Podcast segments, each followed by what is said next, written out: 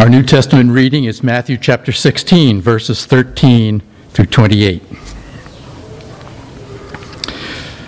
Now, when Jesus came to the district of Caesarea Philippi, he asked his disciples, Who do people say that the Son of Man is? And they said, Some say John the Baptist, others say Elijah, and others Jeremiah, or one of the prophets. He said to them, But who do you say that I am? Simon Peter replied, You are the Christ, the Son of the living God. And Jesus answered him, Blessed are you, Simon Barjona, for flesh and blood has not revealed this to you, but my Father who is in heaven. And I tell you, you are Peter, and on this rock I will build my church, and the gates of hell shall not prevail against it. I will give you the keys of the kingdom of heaven, and whatever you bind on earth shall be bound in heaven, and whatever you loose on earth shall be loosed in heaven. Then he strictly charged the disciples to tell no one that he was the Christ. From that time, Jesus began to show his disciples that he must go to Jerusalem and suffer many things from the elders and chief priests and scribes, and be killed, on the third day be raised. And Peter took him aside and began to rebuke him, saying, Far be it from you, Lord, this shall never happen to you. But he turned and said to Peter, Get behind me, Satan. You are a hindrance to me. For you are not setting your mind on the things of God, but on the things of man. Then Jesus told his disciples, If anyone would come after me, let him deny himself and take up his cross and follow me. For whoever would save his life will lose it, but whoever loses his life for my sake shall find it. For what will it profit a man if he gains the whole world and forfeits his soul? Or what shall a man give in return for his soul? For the Son of Man is going to come with his angels in the glory of his Father, and then he will repay each person according to what he has done. Truly I say to you, there are some standing here who will not taste death until they see the Son of Man coming in his kingdom. This is the word of the Lord. Thanks be to God.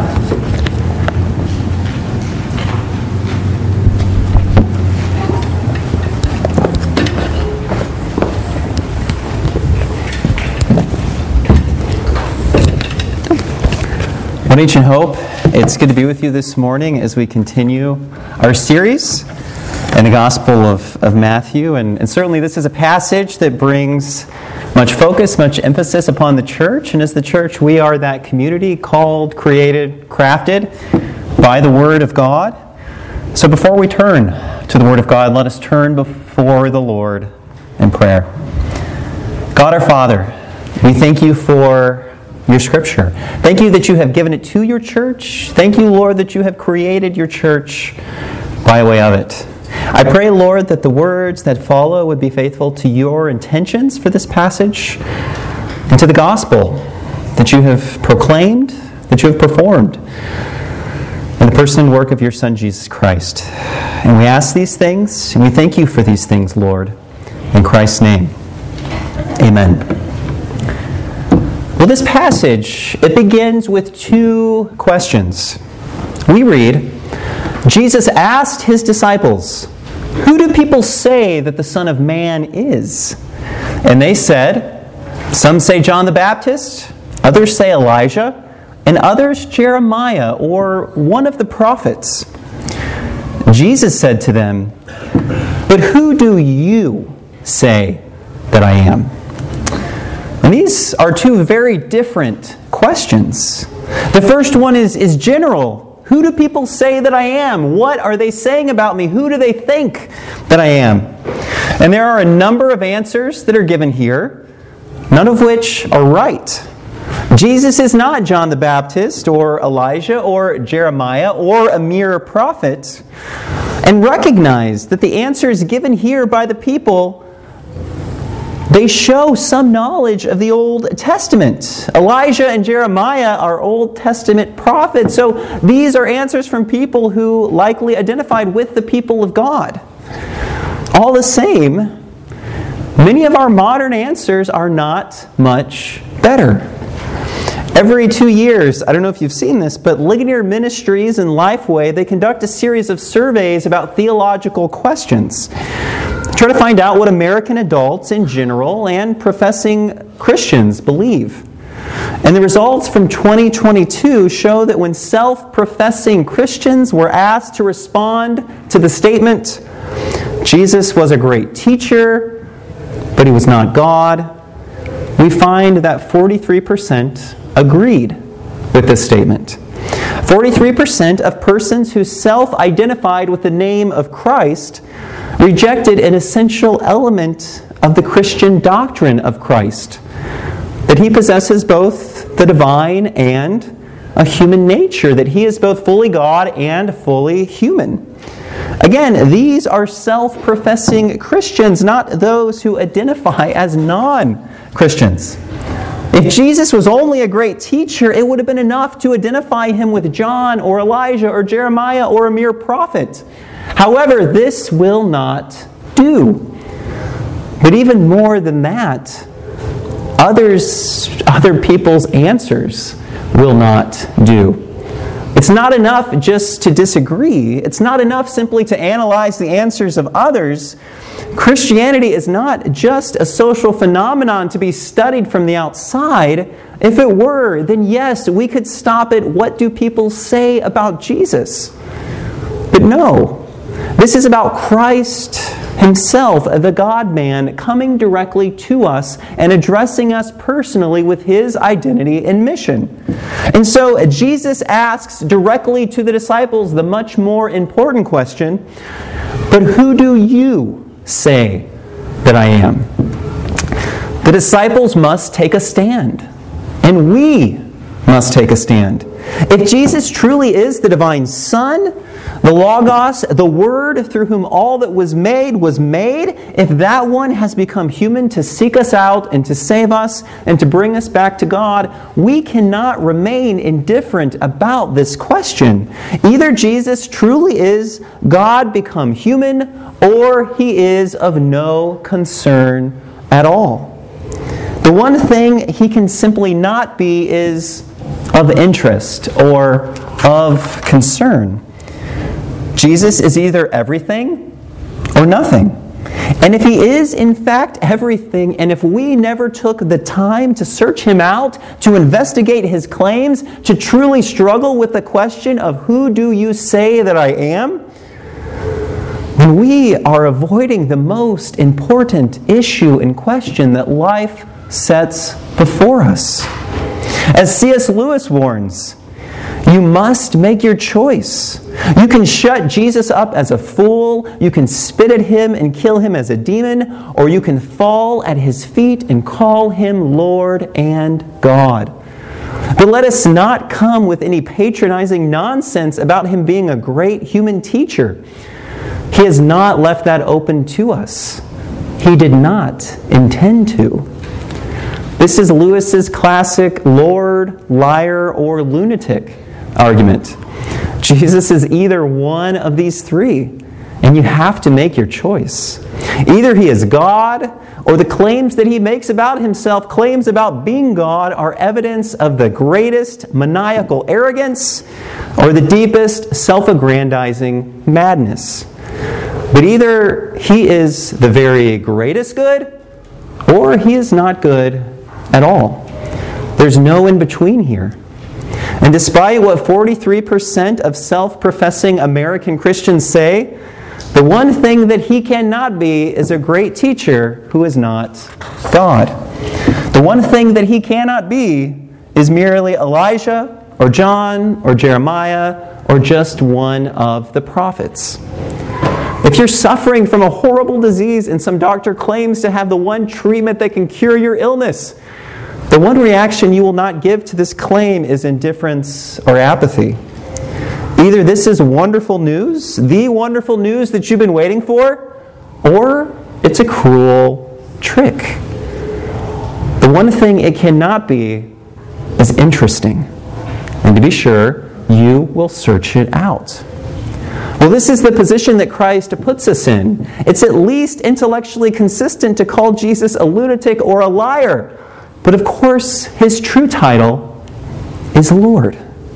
And this brings us to Peter's confession. Jesus poses the same question to his disciples that he poses to each and every one of us.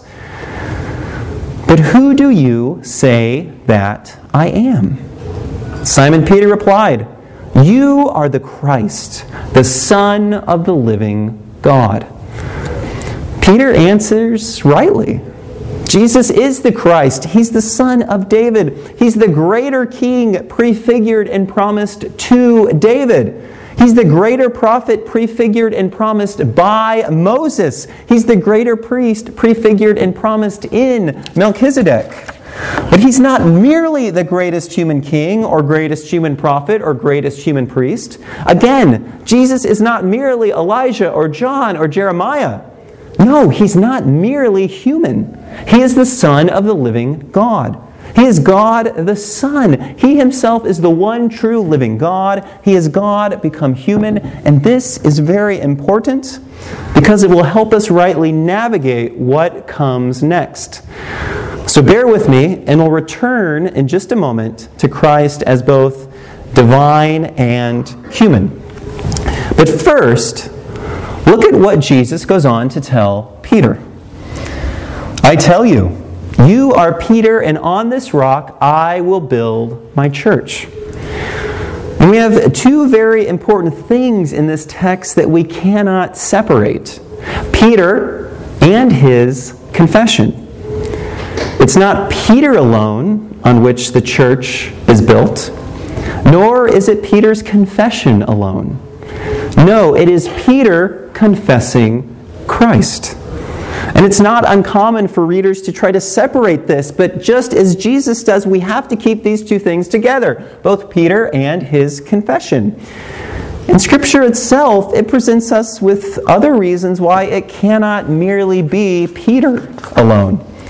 Peter makes mistakes, even grave theological mistakes. As we will see in the very next scene, Peter will be strongly rebuked by Christ for completely under, misunderstanding the shape of Christ's mission. Or to cite another example, in the second chapter of Paul's letter to the Galatians, we find that Paul had to rebuke Peter to his face because Peter moved away from the Gentiles that he was eating with when other Hebrew persons came who might have looked down on this table fellowship. And so Paul told Peter in no uncertain terms that he was acting contrary to the truth of the gospel. If the church is founded merely upon Peter, we would not see Peter's actions and words run contrary to the message of the gospel as we see in these instances. However, we must also not make the other mistake, citing only Peter's confession as the rock upon which the church is built. The Greek of this passage will not allow this. Jesus says here, You are Petros, and upon this Petra I will build my church. You are named rock, and upon this rock I will build my church. Jesus is clearly drawing special emphasis to Peter here. And so the rock on which the church is built is neither Peter alone or the confession of Christ alone, but Peter as he confesses Christ. And this has important implications for us. If the rock was Peter alone, then the emphasis would be on the church alone. We see this in traditions that believe that there is no salvation outside of that particular tradition, no salvation outside of that particular church. What has happened is they have replaced the primacy of Christ with the primacy of a particular group of people. The key question of Christianity then becomes what is the right church? What is the right tradition? The primary question has not become who do you say that I am, but who do you say that Peter is. Functionally speaking, here, the church has become the source of God's salvation over and above the Christ that the church is called to confess. In this way, the church of Christ can come to displace Christ. Mere humans have taken on the role of what Christ alone can do. And perhaps the best response here would be to rebuke such a person, such a position, as Paul does to Peter for practicing a kind of separation from his fellow Christians that is not in line with the truth of the gospel. However, if the rock was Peter's confession alone, the church itself would be bypassed. The focus would be merely upon the confession, removed from its personal context. But look at the New Testament. What we see here are Christians gathered together in the church. The Christian life is the life in the church. Yes, there are certainly situations people might find themselves in, circumstances in, in, heavily persecuted areas, for instance, where they're not able to participate in the life of the church. However, generally speaking, there is no salvation outside of participation in the church. Let me say that again. Generally speaking, there is no salvation outside of participation in the church. In the New Testament, we do not see lone confessors isolated from participation in the church. Yes, the thief on the cross who believed in Jesus and joined him in paradise, he likely never participated in the life of the people of God. However, an extreme example cannot set the agenda for the common Christian life. What is merely possible cannot establish what is commonly proper. A confession alone with no desire to participate in the life of the church is not a true confession. You cannot confess Christ and forsake his bride. So then, how do we hold these two things together? How do we keep the primacy of Christ while still upholding the necessity of the church? Well, this brings us back to Peter's actual confession. Jesus, you are the Son of David and the Son of God. Again, you are both fully human and fully divine. And this unique identity is what enables Christ to carry out his mission. And one important emphasis of the Reformed tradition, the tradition of which Presbyterianism is a part, is that Christ is the mediator between God and humanity as both God and humanity. Not that other traditions don't affirm this, but that he mediates. Sorry, they affirm that he is both God and human, but that he mediates between God and humanity according to both his divine and human nature. That he mediates not only as a human, that he is the mediator not only by the work of his humanity. We see this in the Reformed emphasis, for instance, in the Heidelberg Catechism. He doesn't mediate simply as a human. The Catechism reads, no mere creature can bear the weight of God's eternal wrath against sin and deliver others from it. What kind of mediator and deliverer should we look for then? One who is a true and righteous human, yet more powerful than all creatures, that is, one who is also true God. Why must the mediator also be true God? So the mediator by the power of his divinity, might bear the weight of God's wrath in his humanity and earn for us and restore to us righteousness and life. The emphasis in the Reformed tradition here is that Christ mediates according to both his human and divine nature as both man and God.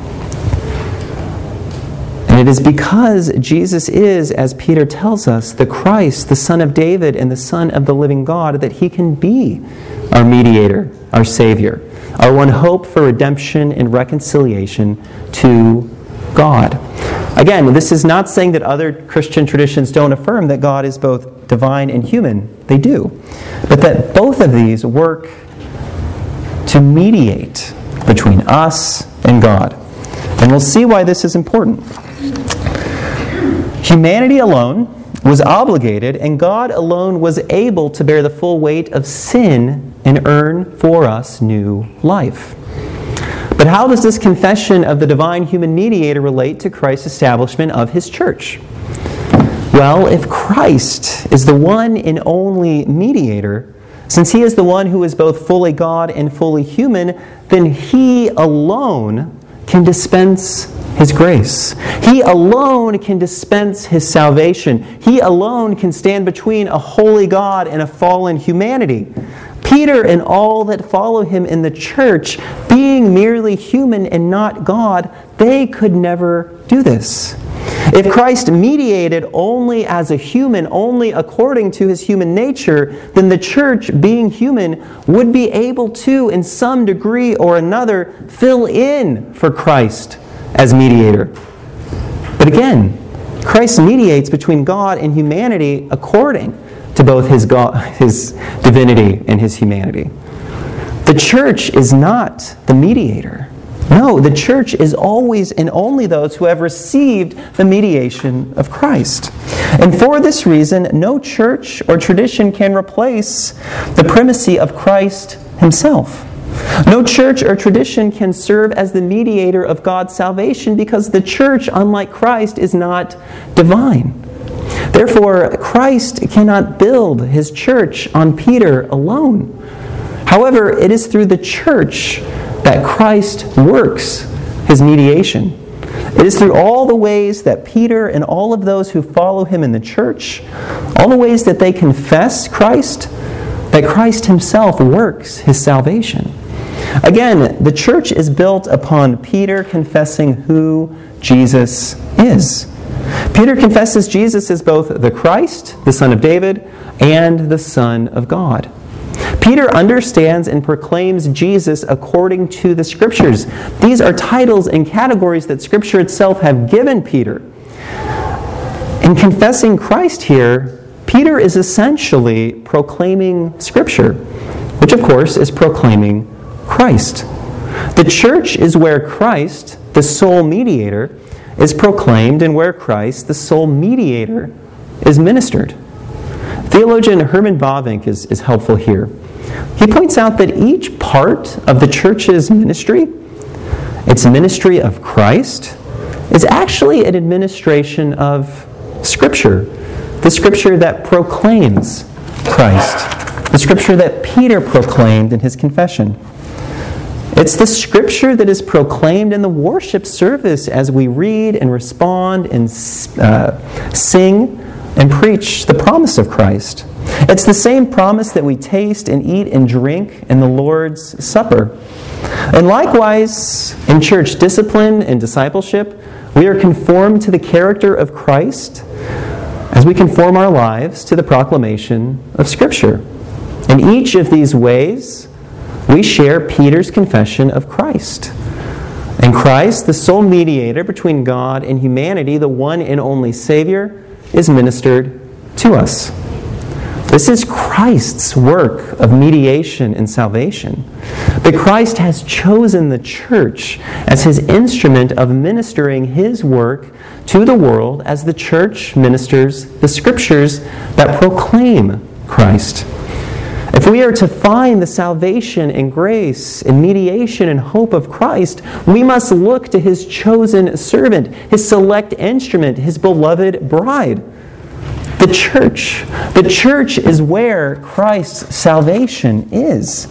And to the extent that we hold back from participation in the church, in its life, in its fellowship, in its means of grace, in its sacraments, to that extent we starve ourselves of Christ. And so ask yourself are you holding back? Are you holding back from a full commitment and, and membership because you want to hold it all at arm's length? Are you not prioritizing church attendance in the same way that you prioritize work or schedule or extracurriculars?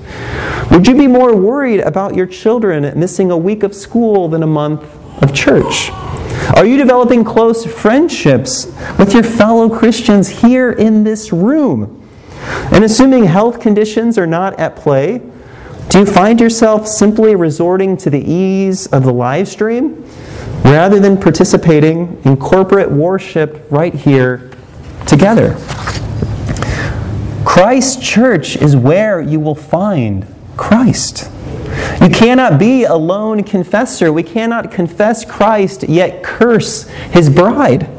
And when the church faithfully confesses Christ, then Christ is at work doing what Christ alone can do. And what does Christ do through the church? Christ tells Peter, The gates of hell shall not prevail against the church. I will give you the keys of the kingdom of heaven, and whatever you bind on earth shall be bound in heaven, and whatever you loose on earth shall be loosed in heaven. This language of the keys, it also directs us to the inability of any mere human to handle the keys on their own. If you remember, during our Advent series on Isaiah, we looked at Isaiah 22. And in that chapter, we read, And that day I will call my servant Eliakim, the son of Hilkiah, and I will place on his shoulder the key of the house of David. God places on Eliakim's shoulder the key of the house of David, which symbolizes all of the authority and rule of the Davidic kings who sat upon the throne of David. While the, king, while the kingdom is in a state of catastrophe, Eliakim is compared here to a peg in a secure place. Eliakim will help Judah stay firm. But something happens.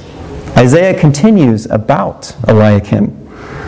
In that day, declares the Lord of hosts, the peg that was fastened in a secure place will give way, and it will be cut down and the load that was on it will be cut off, for the Lord has spoken. And we're left wondering what happened. Wasn't Eliakim a good leader of his people? Yes, the text tells us so. Again, he's a firm peg, um, a firm peg in a secure place. But the problem is that the people have mistaken Eliakim for their ultimate leader. They're putting on him a, uh, a weight that no human can bear. As one commentator writes of Eliakim, the reliable office holder attracts to himself the respect and confidence of the people. But should this become a reliance upon a human person replacing the reliance upon the Lord, the end is calamity. Similarly, Peter merely as Peter, Peter without the confession of Christ, he cannot bear the weight of the keys of the kingdom. But thankfully, this is not the last time that we encounter the keys in Scripture. In Revelation 3, Christ calls himself the Holy One, the true one, who has the key of David, who opens and no one will shut, who shuts and no one opens. And these keys are the keys of life and death. That is, we cannot understand the mention of the keys in Revelation 3 without understanding what Christ says about himself in Revelation 1. Fear not, I am the first and the last and the living one. I died, and behold, I am alive forevermore, and I have the keys of death and Hades. We see that these keys are directly related to Christ dying and Christ living again. And Christ himself makes this clear to Peter. After Christ goes on to tell his disciples that he will suffer and be killed and raised on the third day, Peter rebukes him, saying, Far be it from you, Lord, this shall never happen to you. But Jesus replies in the most severe of terms Get behind me, Satan. You are a hindrance to me. Peter has no notion of a suffering Messiah. But Christ tells Peter that to proclaim any other kind of Messiah is a hindrance to his mission. In fact, it is satanic. And so while Peter rightly identified Jesus as the Christ, Peter is still learning all that this title means. And so this suffering Messiah must be the Messiah that we ourselves confess. If you ask a pastor or church leader, was it absolutely necessary that Christ die and raise, be raised again in order to reconcile us to God? And if they answer with a no or with a less than full affirmation, then according to Christ, the only proper response is Get behind me, Satan. Again, the church is the church to the extent that it, following Peter, confesses the Christ of Scripture. However, if that is not the Christ that is preached, then as Jesus tells Peter, they are not setting their mind on the things of God, but on the things of man. For confessing the true Christ is the very means by which the confessing Peter and the confessing church uses the keys of Christ that Christ gives to them. It is through this confession that the confessing church binds and looses. Again, Christ is the sole mediator between God and a fallen humanity. And he mediates by way of the church's confession, this public proclamation of who he is and what he has done. And so, we have to ask why was Christ killed?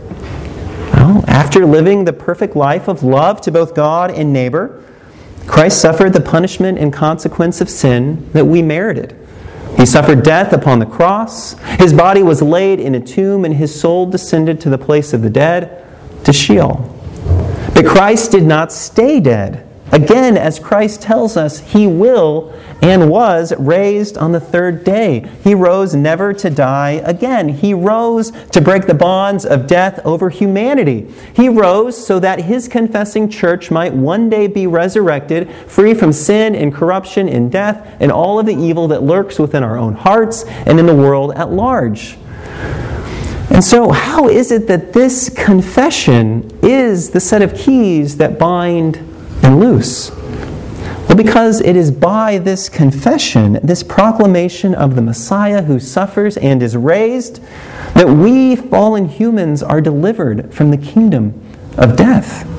It is by this proclamation that the gates of hell are unlocked and broken down. It is by this proclamation that those who are bound fast to the path of eternal death are awoken and made alive as they trust in Christ. By placing our faith in this confession of Christ, we become part of the church. We become stones built upon the rock of the confessing Peter. By faith in Christ, the suffering and resurrected Messiah, Christ takes our guilt before God, having borne our punishment upon the cross, and he secures for us a life of perfect flourishing perfect flourishing with God and neighbor in the resurrection. And so the charge to the church is to confess and to proclaim Christ. Are we confessing Christ in word? Are we confessing Christ in deed? If not, then we are letting these keys that have the very power to liberate from death simply dangle from our belt like a self satisfied and sleeping jailer. Without this confession, we are not the church. And so the Gentiles that Peter moved away from, they were not suddenly removed from the kingdom of God when Peter rejected them by leaving the table. No, it is not Peter alone that binds and looses. It is Peter as he confesses Christ. And in this instance, Peter has ceased to confess Christ and he ceased to use the keys of the kingdom. The kings were too much for the merely human Eliakim to handle on his own. They're too much for the merely human Peter to handle on his own, but not so Christ, who is not merely human, but also divine. And we handle these keys rightly to the extent that we minister the gospel in both word and deed. Only then are people being rescued from the gates of hell and delivered into the kingdom of Christ. Peter's actions towards his Gentile tablemates were contrary to the gospel, contrary to his confession. Yet, this confession that the church, church is built upon, this confession should shape the whole of our church's life.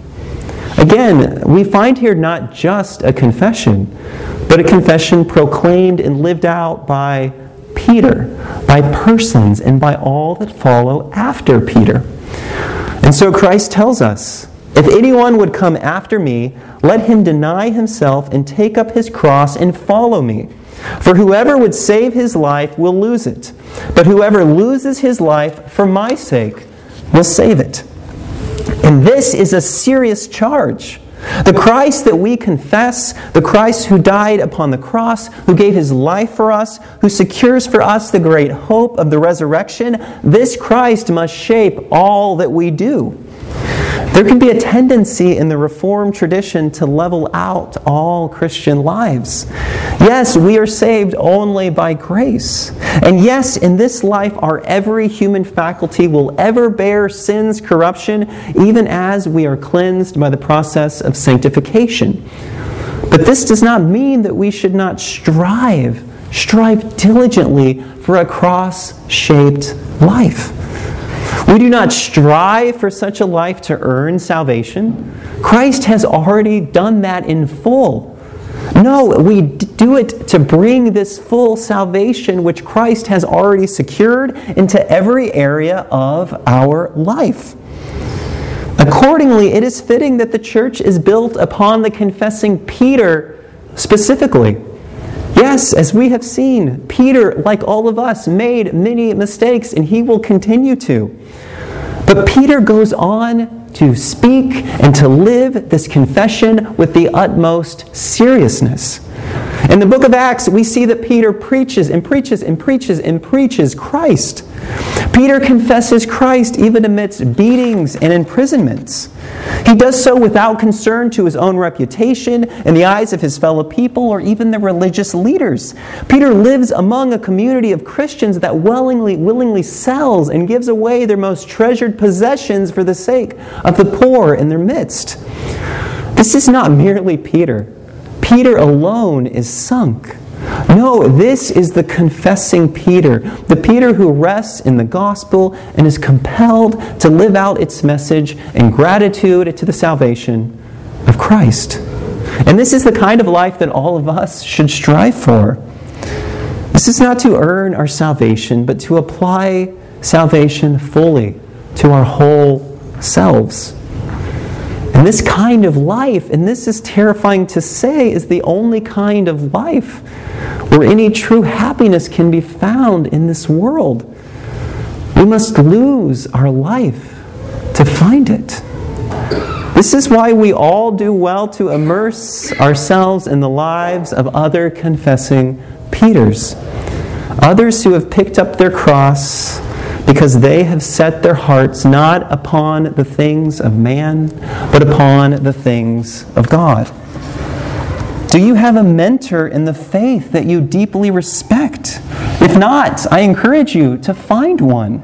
Do you have a mentee in the faith that you deeply care for? If not, I encourage you to find one.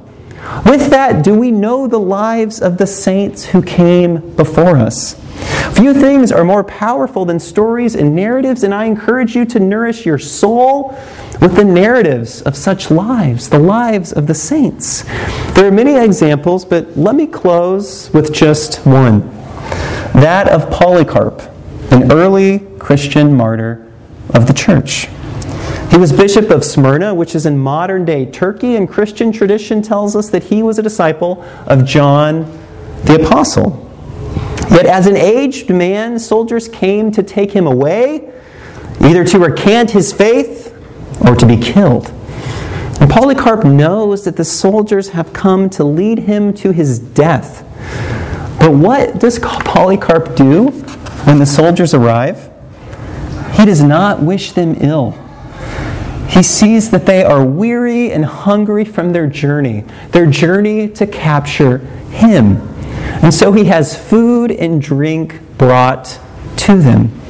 He feeds and nourishes the life of those who have been tasked to bring him death. What is more cross shaped than serving and loving those who mean you harm? This is the whole logic of the cross. Christ comes to save the very ones by whom he was slain. We enacted the ultimate crime. We took the life of Christ's humanity. Yet Christ enacted the ultimate love, giving his life willingly so that we might live. To be certain, Polycarp himself cannot feed these soldiers with his own flesh and blood, as can his Savior. But Polycarp too bears his, bears his cross, conforming himself to the image of Christ. One imagines Polycarp saying here, Here is food here is drink. Eat it and know that there is a greater meal of bread and wine that I have received from the hands, from the very body and blood of the one whom I sent to death. We have to ask what might others take from us? What might others need from us that we have not already received in an infinitely deeper way in Christ? The soldiers are amazed by the generosity and fortitude of Polycarp, and many come to regret the task on which they have been sent.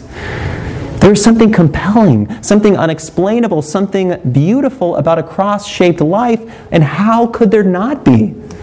We confess that Christ gave his life for us, that he was raised for us, that he secures for us the deepest longing of our heart. If this is our confession and the logic of our life, then certainly the gates of hell shall not prevail against the church of Christ. Let us pray. God our Father, we thank you for who you are. We thank you, Lord you have given us your Son, Jesus Christ, the suffering Messiah who is raised again, who takes our punishment and our guilt and secures for us the greatest of all hope. May we place our faith in him, and may that faith ever grow. In his name we pray. Amen.